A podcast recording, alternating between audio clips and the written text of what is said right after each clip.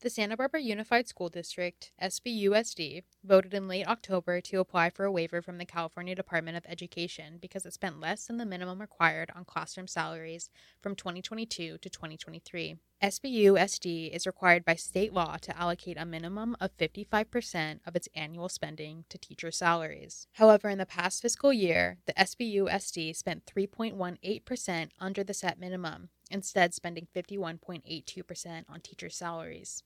The $6.7 million entitled to teacher salaries was allocated to other areas of spending, hence the district's request to waiver for this discrepancy. The board defends that although the percentage as a total has decreased, the amount paid to teacher salaries increased by $13 million from the 2019 to 2020 fiscal year to this one citing also that this quote was a problem for many school districts across the state end quote as the percentage requirement did not take into account the additional expenses nearly all sectors experienced during covid-19 this request for a waiver comes at a time when prospects of a teacher strike looms over the district. Negotiations between the board and the santa barbara teachers association will begin on november 15th the union is asking for quote real offers end quote regarding salary and benefits Teachers have long expressed their frustration over the high turnover rates of educators in the district. They cite the quote, soaring housing costs that threaten their ability to continue working and living in the district, end quote. A collective struggle to make ends meet is experienced among the district's educators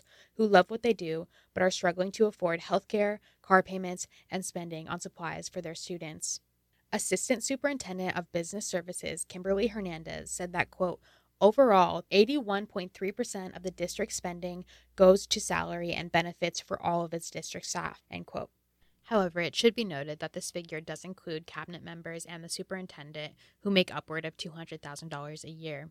When it comes to maximum compensation for teachers, Santa Barbara ranked 20th out of 22 at $107,000. This report showed that figure to be nearly $17,000 below the statewide average and about $7,000 below another local district, Carpinteria Unified. Santa Barbara Teacher Association President Josby Galindo said that, quote, that $6.7 million should have been used to attract and retain educators Santa Barbara students deserve, end quote, and that the level of underspending, quote, shows that the district's priorities are wrong. Thanks for listening. With KCSB News, I'm Abigail Alberti.